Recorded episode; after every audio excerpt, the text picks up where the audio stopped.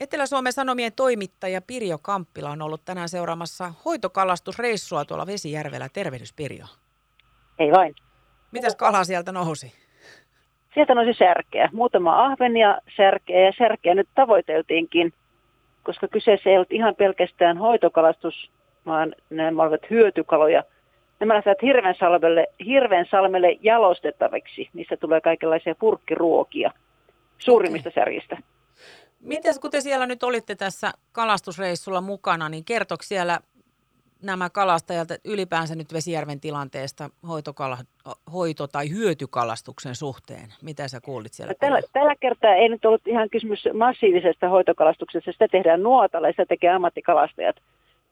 Nyt oli, nyt oli kysymys katiskojen kokemista. Siellä oli 17 katiskaa jään alla.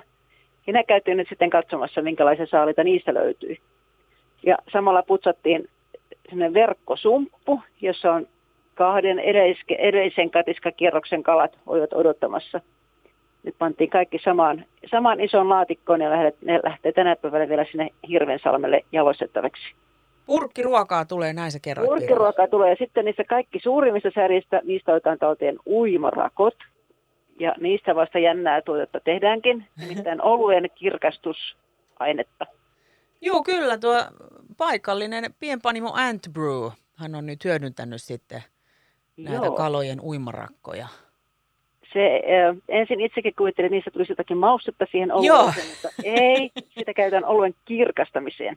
Joo, tämä oli hyvä. Ihan, ihan vanha menetelmä, että kalojen uimarakkoja on käytetty siihen tarkoitukseen ennenkin, mutta tähän saakka se on ollut jotakin trooppista kalaa. Nyt saadaan sitten sama vaikutus saadaan Vesijärven särkien uimarakoilla. No tämähän on tietysti merkittävää, että ei pelkästään tehdä hoitokalastusta, vaan tämmöistä hyötykalastusta, eikö niin? No tämähän on kaikkien etu, että kala saadaan hyötykäyttöön. Olit se siellä paikalla sitten, kun tämä katiskoista saatu saalis purettiin ja lähetettiin eteenpäin nyt sitten nämä purkkiruuaksi? No sieltä Hirvensalmelta tulee tämä tehtailija hakemaan se ilmeisesti myöhemmin tänä päivänä. Sitä vaihetta en nyt nähnyt näin, vaan kun ne kaadettiin isoon, isoon tynnyriin. Pirjo Kamppila, siis menitte sitten niin kuin, millä tavalla sinne Vesijärvelle nyt ihan jalan? Ei, kyllä se sen verran pitkä matka oli, että mentiin, mentiin.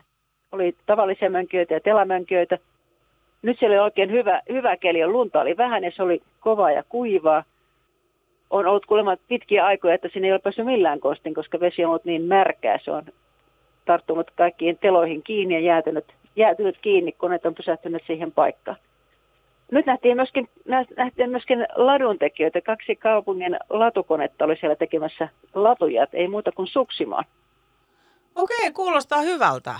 Mm. Siellä ei kovin paljon väkeä ollut. Muutama pilkkiä nähtiin siinä ja, ja muutama hiihtäjä.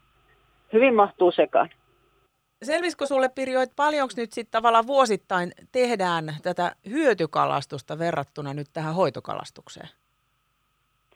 Mitään tämmöisiä lukuja en, vielä, en ole vielä kerännyt selvittämään, mutta ennen pitkää kyselen vähän itseäni viisaamilta. Mutta tämä on jatkuva, jatkuva toiminta, joka vuosi sieltä nostetaan huimia määriä tonneittain kalaa. Ja tähän saakkahan sille ei juuri hyötykäyttöä ole keksitty, mutta nyt alkaa näitä hyviä ideoita olla jo käytössä. Milloin Pirjo Kamppila tästä on tulossa ihan juttua tuonne Etlarin verkkoon tai jopa lehteen? Lähipäivinä. Enempää en lupaa, mutta lähipäivinä. Mahtavaa. No niin. Lämmin kiitos tästä Pirjo Kamppila. Kiitoksia kaikille. Menkääpä jäälle, siellä on mukavaa.